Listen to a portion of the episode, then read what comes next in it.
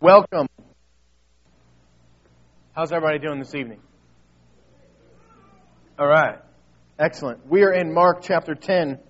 Uh, if you have one of the one of the Bibles that we give out, the ESV paperback Bibles, it's uh, page 722. If you don't have a Bible, feel free to grab one on either side of me here um, and turn to page 722. We are in the series on Mark, the book of Mark, where we've called the series The Images of Jesus, part number 27 of 43. We are more than halfway there. Are you excited?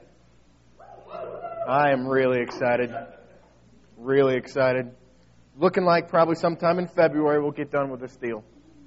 Sound good? So we can conclude this thing and have a Valentine's party. Sounds like a good idea, huh? Yes. Who's bringing the candy? So, speaking of candy, you like how I did this here? Speaking of candy, um, Halloween's coming up here in about a month or so. And uh, so that means there's going to be like these haunted houses popping up all over the place, especially like just about 20 miles south of here, down or 30, 40 miles south of here, down 55. That area, there's a bunch of haunted houses. Um, when I was in college, that was a really cool, hip thing to do. There was a bunch like on the landing, and a bunch down in South County, and a couple out in St. Charles. And uh, the cool thing to do was to go and spend like 15 bucks to get scared. Um, and uh, so whenever the guys that I kind of hung around with in college would, would want to go down there, I would say, that's cool, I'll go, only if my brother goes. Only if my brother Mike goes. If you guys, some of you know my brother Mike, he's a, he's a large, large guy. He was about 6'2 and about 280 or so, a big man. So I felt really protected when I would go into this, uh, there's, let's just face it, there's a lot of drunkenness and a lot of craziness that happens in these, these, uh, these haunted houses, and they're really scary. But more than that, it's the actual actors that are part of this deal that, that really freaked me and my friends out. So uh, there's like maybe six or seven of us, and there's three or four of us who wouldn't go unless Mike went. Because nobody, and you, if you've ever been walking through one of these things, you never want to be the first guy, right? You never want to be the first one because they're the ones who bring out the scary people and like jump at them. And so when when that happens like 10, 15 feet ahead of you, it's not quite as scary because you know you're kind of walking into it and it doesn't freak you out as much. And Mike was always like, "What are you guys afraid of? Just it, it's some guy in a mask is going to jump out, and then you can scare him." And and then so if somebody jump out and Mike would go like that, and they every once in a while that person would get scared. And Mike actually got jacked in the eye one time by one of the characters. Uh, uh, I'll tell you more about that story later if you want. Uh, but and so then the guy would jump out of Mike, and we'd kind of laugh because Mike would kind of mess with the guy, and sometimes they'd mess back and whatever. And so the only way I'd go is if Mike was there leading the way, and most of these other guys the same way. We'd only go if Mike was leading the way. I, I did go to one without my brother, and it was the creepiest, freaking, you know, like I I, I am. A couple weeks ago, I told a story about being like 90 pounds in high school. That was me being like a, a little 90 pound four year old walking through. 90 pound four year old? That's pretty freakish, huh? uh, yes, so Mark 10:32.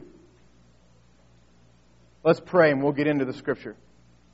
God, I thank you for this night. I thank you for all that you've done to bring us providentially to this place, Father. I, I pray that you would uh, give us a, a beautiful and real encounter with you and a beautiful and real encounter with your word tonight, Father. I pray that the words that come from my mouth are from you, Father, and you would bring our hearts to a place of confronting sin in our lives, Father, and, and coming to a place where we recognize your Son, Jesus Christ, as a gospel definer, Father. And uh, pray that you just explode that into our minds tonight as we, we see your Son serving and laying down his life tonight in your scripture, God. I thank you for Jesus. In his name I pray. Amen. So Mark 10:32. And I hope that that little Halloween goofy story uh, I hope you see the point of it here. Mark 10:32 and they were on the road the disciples and, and probably a few others and Jesus going up to Jerusalem. I want to highlight Jerusalem This is tonight is the, the third and final allusion of Jesus to his impending death. And in each one of the previous two and in this one, uh, they've been headed to Jerusalem, but never before have they has Jerusalem been a stated destination. At this point, the group, the traveling band of, of disciples and Jesus and, and stragglers, know for a fact they're heading to Jerusalem.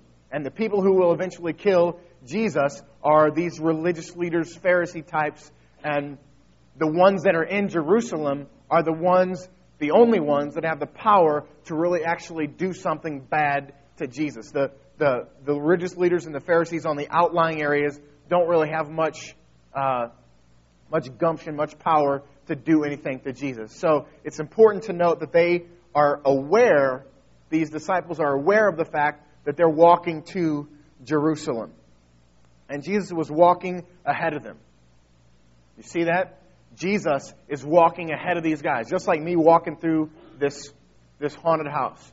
Jesus is leading out these people. And they know that Jesus talked about these, his death before, and Jesus, it's, it's all kind of a, a weird situation, and they know that they're headed to Jerusalem where there's a lot of turmoil that's happening and a lot of bad possibility that can be happening. And so, just like that feeling you get when you're walking through a haunted house, if you've ever walked through one before, that something could happen at any moment, these guys are walking to Jerusalem scared. And the metaphor that is being shown here by Mark, that is being taught to these people, that Jesus is leading to a place of great harm or great possible harm, and Jesus is walking out in front of these people.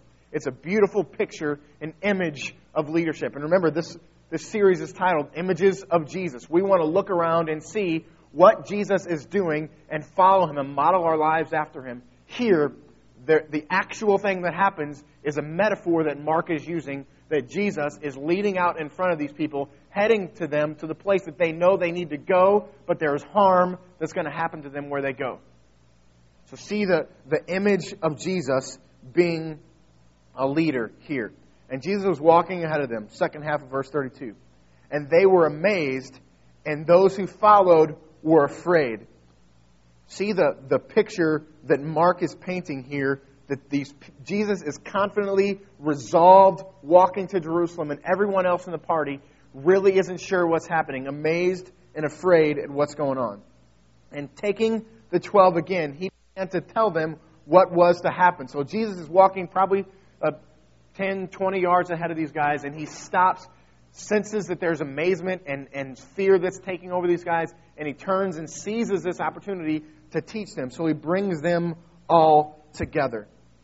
Uh, verse 33 is when he begins to teach them, saying, See, we are going up to Jerusalem, and the Son of Man will be delivered over to the chief priests and the scribes, and they will condemn him to death and deliver him over to the Gentiles.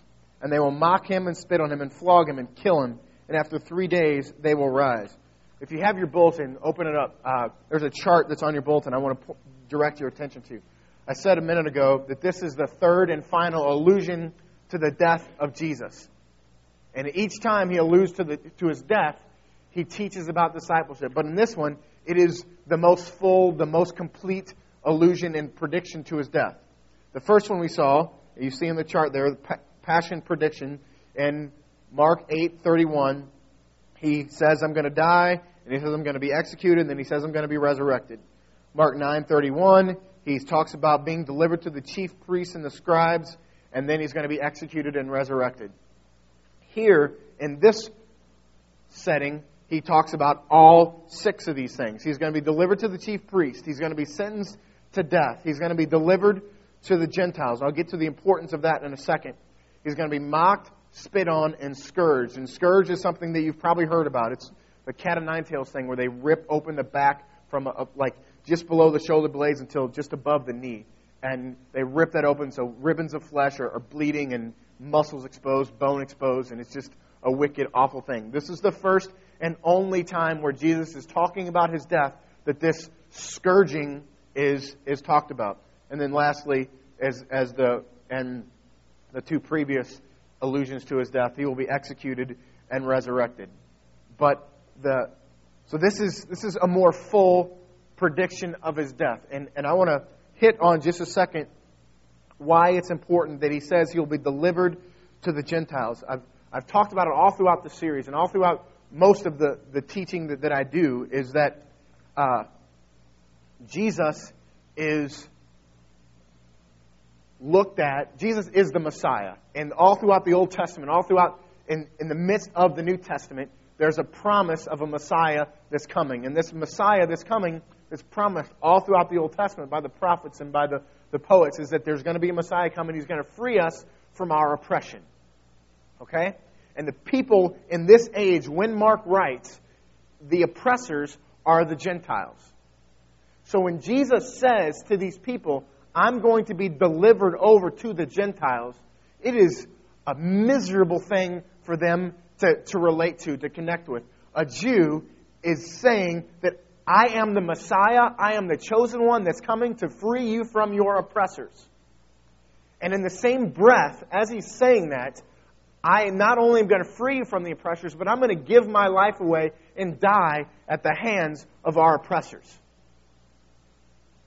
It, it doesn't make any sense to these people, and it's, it's important to understand that this is a big deal to the Jew who's looking to Jesus as the one who will bring freedom from the oppressors, that he's going to give his life away to these very oppressors. And we'll get to some more of that as we get along. But understand that the, the Jews walk around with a Roman oppression chip on their shoulder. And these are our, the, the sworn enemies of the Jews. Then they will mock him and spit on him and flog him and kill him. And after three days, he will rise. Watch Jesus here leading and watch Jesus here teaching and laying down his life. Verse 35. And James and John, the sons of Zebedee, came up to him and said to him, Teacher, what do you we want you to do whatever we ask of you. Jesus has just laid out this massively important thing where he's going to be tortured and he's going to die and he's going to die at the hands of our sworn enemy. And the response of James and John, and remember, there's 12 disciples, and within the 12 disciples, there's three guys who's really close to Peter, James, and John. These are his boys, the ones who should be deeply connected and committed to who he is. They say to him, Teacher, we want you to do for us whatever we ask of you. We want you to give us a blank check. Mark 10:36. And he said to them, What do you want me to do for you? Verse 37. And they said to him, Grant us to sit one at your right hand and one at your left in your glory. Idiot! That's right, Napoleon. Idiot. Thank you. Me and, me and Napoleon worked on this sermon a little bit this week, and I wanted him to come in and, and talk about how idiotic these morons are. Jesus has just said, I'm going to be handed over to our sworn enemies, and they're so preoccupied with their self, so preoccupied with their own standing, that all they're consumed with is themselves. They ignore this brutality that their leader is going to endure, and they move straight to themselves. We are preoccupied with self. And, and so many times we connect and we chuckle at Napoleon Dynamite just said idiot and all that silliness, but and we connect with how these guys are dumb, but so many times we are completely preoccupied with ourselves. Before you laugh at these guys, look at your own heart. How are you preoccupied with yourself? And watch Jesus here laying down his life and, and gospelly connecting with these guys. Gospelly. What does that mean? He's acting in a gospel sort of way. Jesus' response to these guys being idiots is to present the gospel or, or speak the gospel, really define the gospel by his actions. These guys have done something completely self centered, and Jesus' response is, is gentle and is the response of a sweet and, and, and caring and loving shepherd. and, and see that in the midst of, of our lives being consumed with ourselves, even in the midst of, of great difficulty for those who are leading us. What's happened here? The one who is leading James and John is in the middle of, of great agony and great difficulty, and their response is a narcissistic, pointing at self response. And Jesus, in the midst of that sin, is gentle with them. He is, these statements by Christ are gospel defining. He's defining the gospel with these words. Jesus said to them, and I can just picture a soft voice of Jesus. You do not know what you're asking. Are you able to drink the cup that I drink? Or be baptized with the baptism with which I am baptized? He says a different conjugation of the word baptized three times, really quick there. And this word baptized means to immerse, to dunk, to fully go under. Jesus is saying, I'm going to be tortured. And, and the, the language that's used here, uh, the, the cup that I drink, it means, means the, the agony that I'm going to have to endure, I'm going to be baptized in, fully give myself over to, dunk myself, immerse myself in brutality. You don't know what you're asking. You want to sit at my right hand, you're going to be baptized with the cup that I have to drink. It's brutal. And it's, it's a gentle, beautiful response, a gospel defining response of Christ. Verse 39 We are able, they say to him. And Jesus said to him, The cup that I will drink, you will drink. And with the baptism with I am baptized, you will be baptized. James is, is executed about two months after Christ is. James, he, not in the same brutal way that, that Christ is executed, but he still is baptized. He has to drink the cup. He dies for his faith. John, they, the, the people tried to kill him three or four different times, and finally, we can't kill you. We're going to put you on exile. You're going to spend the rest of your life on an island all by yourself which God used to write the book of Revelation. He connected with, with John on the island of Patmos on his exile, and Revelation is a result of that exile. So this is a uh, Jesus telling the future about James and John. And I can imagine if we fast forward a few weeks and Christ is dead and on the cross and, and in the grave, James and John reflecting on this moment and seeing all the brutal death that Jesus had to endure. We, we've seen images and, and pictures of of depicting John at the foot of the cross looking up at a suffering and dying Savior, I can imagine that these words ringing in John's head You will be baptized with the same baptism that I'm baptized with. You're going to endure the same brutal, awful oppression that I am enduring. Verse 40. But to sit at my right hand or at my left hand is not mine to grant but it is for those for whom it has been prepared. We, we can't miss the, the violent words and the imagery that's being portrayed here by Jesus and the, the gentle gospel definition that he lays out. Verse 41. Before I read that, I want to set the picture up here. Jesus is, is being really really gentle in his rebuke of the James and John. And the ten, the rest of the disciples, are standing behind Jesus and, and watching this happen and seeing it happen, and here's their response. And when the ten heard it, standing around watching this happen, they heard James and John be idiots. They began to be indignant. I want to stop at, at that indignant word. They are lacking in dignity. They are angry, they are upset at James and John. They have placed themselves in the same position that James and John were in. And when they heard it, they began to be indignant at James and John. Idiot! Thank you, Napoleon. Right on cue again. we want to we want to easily connect and, and say idiot and, and giggle at Napoleon Dynamite at the first two, James and John, and skip right past these guys. They're doing the same thing. Wait a second. How come you guys get to be in positions of authority? Why do you get to ask these? What about me? What about me? And it's the, the same philosophy, the same self centered look at me, I want attention, I want respect, I want authority, I want power that, that painted James and John is the same inkling or thought that paint the ten disciples. And it it's obnoxious and, and it's easy for us to see it here, but so much of religion today is a power grab.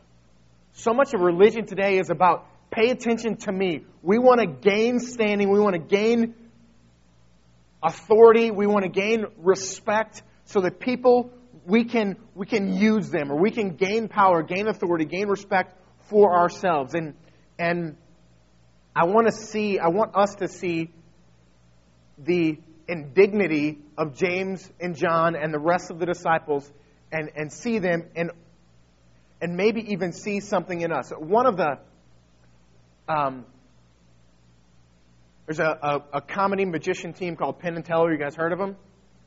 Um, Penn is the big one that, who talks, and uh, he's they've got a they got a show that it's pretty fun. If you, look on YouTube, you can find some stuff with him. But Penn does this thing where he, he puts it's it's basically self-produced. He puts his, this small camera and, and he talks into this camera and he, he's talking about the, the fact that he's an atheist and how he's encountered some Christians before. And then he has a response to that where he's talking about there's a lot of Christians in the world that I, I really respect and trust, and but I, I still don't believe you. I still believe that, that in my atheism, but, and he says, I still believe that, that Christianity is the reason for a lot of hate and a lot of oppression in this world today. And as I study what people outside of the church think about people inside of the church, a lot of times is we are an oppressive people. We try to, to, to use our authority, we try to use our power, we try to use our money and our strength to force people to believe like we believe. And, and here we see these guys, the 12 disciples, the guys that are intimate with Jesus. Remember, we just saw the picture of them walking to the death of Christ the scary, they're all afraid, they're all amazed, they're all trying to figure out what's going on. Jesus is leading them and he senses it and he turns around and he brings them to himself and he says, I'm getting ready to die. I'm getting ready to die at the hands of our sworn enemies. And their response is, wait a second, where's our power and our authority going? God, grant me that I'm going to have power and authority here on this earth. Just like our culture today, grabs at, at religion to have this ability to oppress, and our non Christian outside of us culture sees it and realizes it. It's the same thing that happens in 2009 and, and 1985 and in this time when this is happening. Religion is a power grab used to oppress people and gain authority and power for themselves. It's what's happening with these 12 disciples. It's what happens in this culture today. And it's what serves to polarize a culture that, that is atheist. People like Penn who stand there and say that Christianity, these Christians have a little bit of an idea, but ultimately I, I reject Christianity because it's too oppressive and there's too much hate and pain that it's caused the world. And it's that that the disciples are displaying here just moments after this gentle Savior turned and spoke these gentle words, speaking of his death. And not just gentle words, but gentle words that really had a lot of powerful, deep, horrific language that's used in them. Verse 42.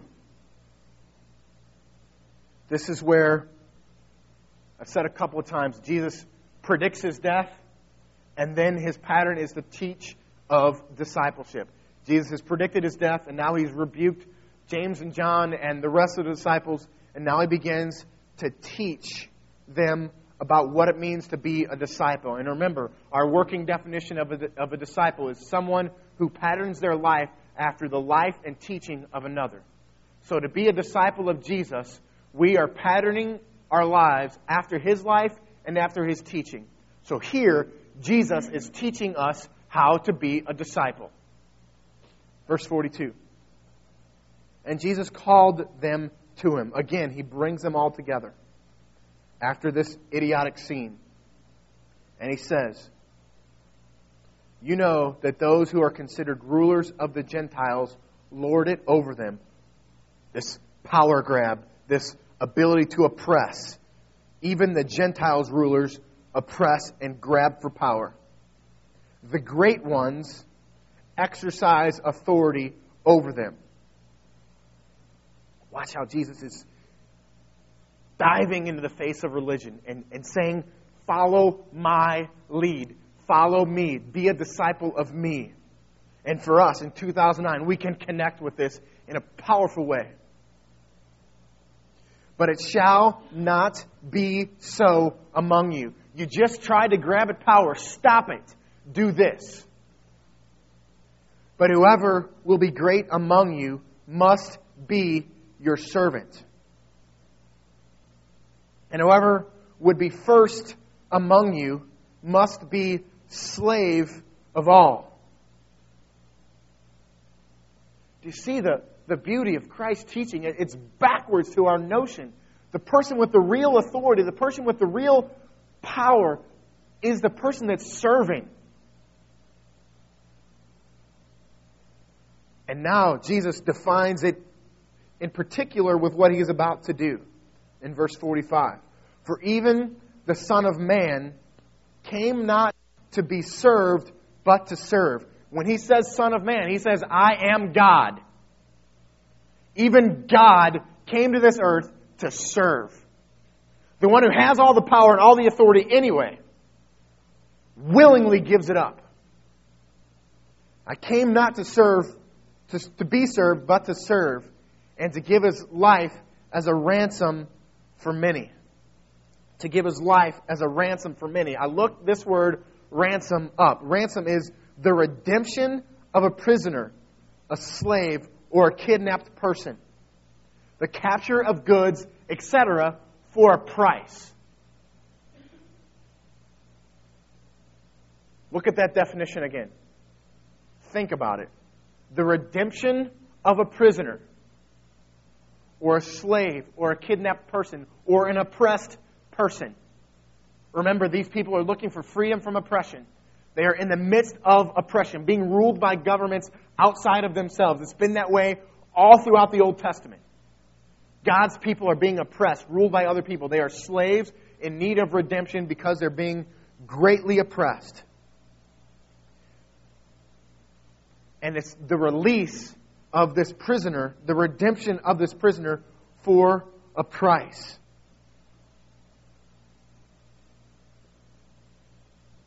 Read Mark 10:45 again. For even the son of man came not to be served.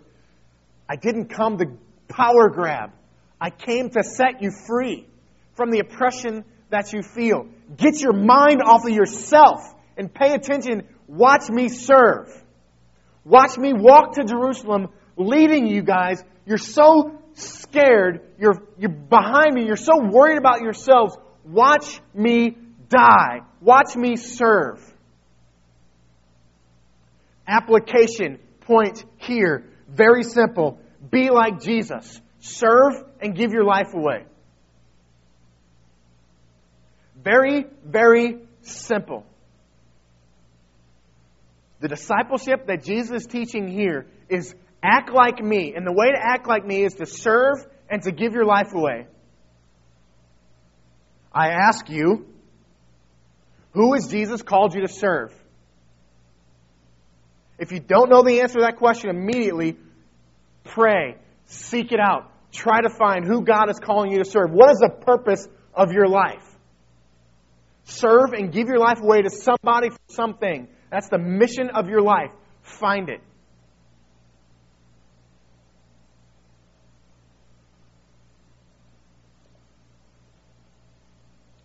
Jesus here is serving these people and giving his life away to their sworn enemies.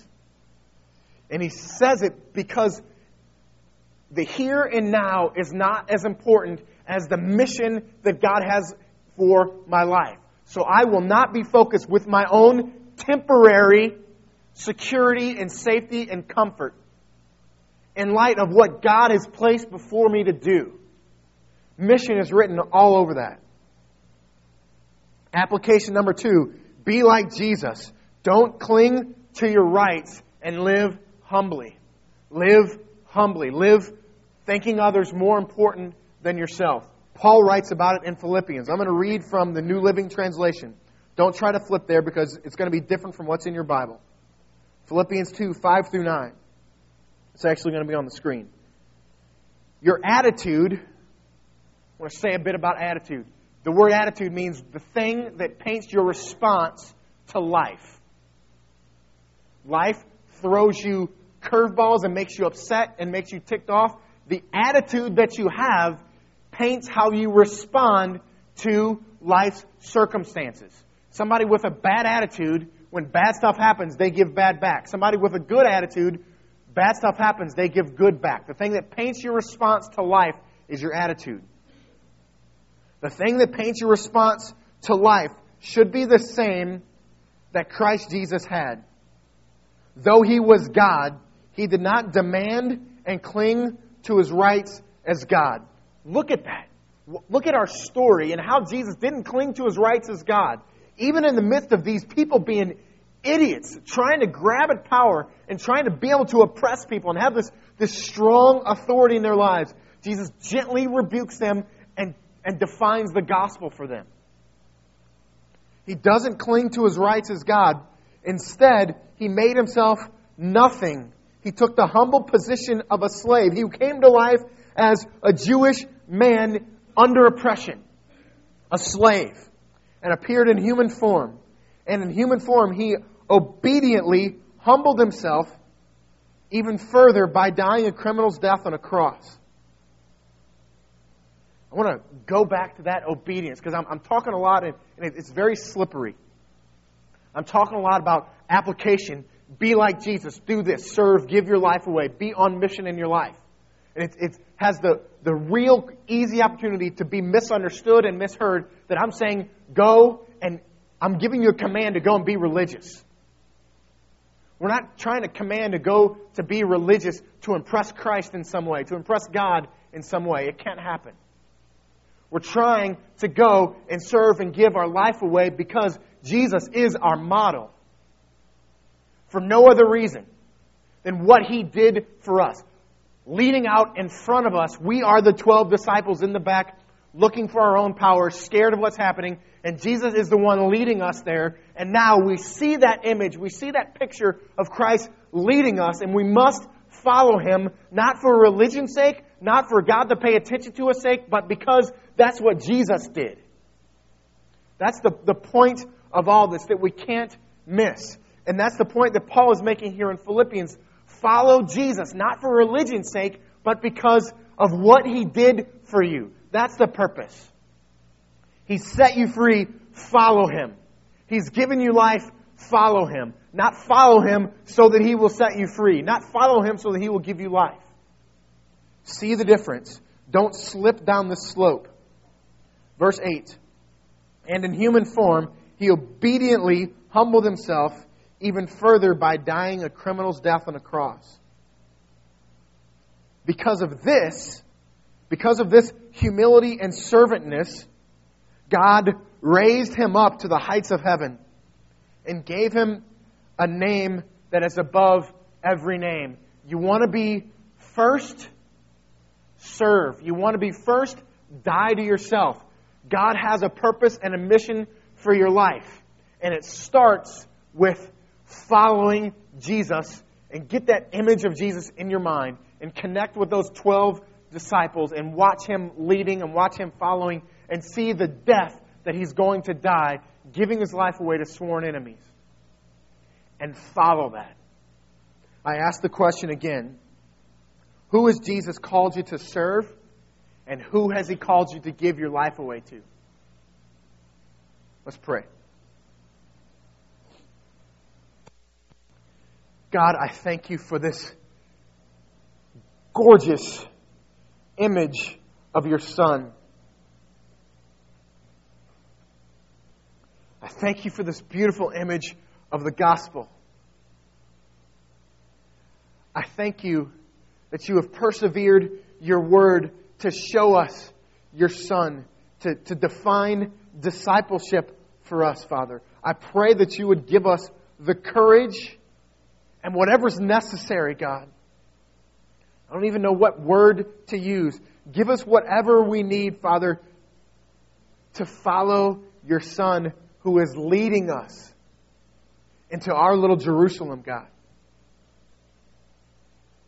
Allow us to connect with a culture that sees us for who we are people who are trying to oppress God. But in, instead of that, may we connect with people outside of this room, Father. People outside of those who call themselves Christians, Father. And, and serve them and lay down our lives for them as Jesus showed us, God. Give us whatever we need to, to live out that mission, Father. And God, I pray for, for the people in this room who, who took that question seriously, God.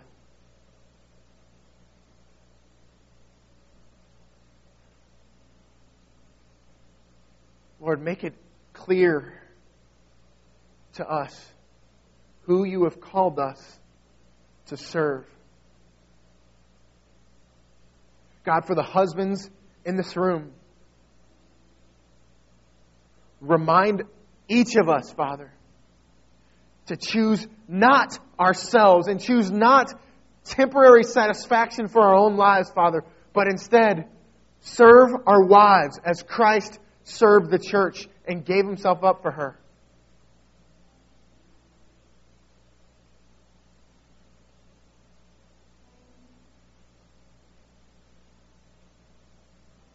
Lord, we don't have to look too far for that mission. It's in your word, and it's all over your Son, Jesus Christ. Lord, show us mission. Show us who to serve. Show us how to lay down our lives. And give us whatever is necessary to do that, Father. But more than all of that, God, I thank you for the beautiful gospel that your Son defined. That even in the midst of our sin, even in the moment when the sin comes out of us, God, you are there, accepting and loving. What a beautiful gospel. What a beautiful Savior. We worship you now. God, teach us to trust that your word is true. Teach us to give our lives away. In Christ's beautiful name. Amen.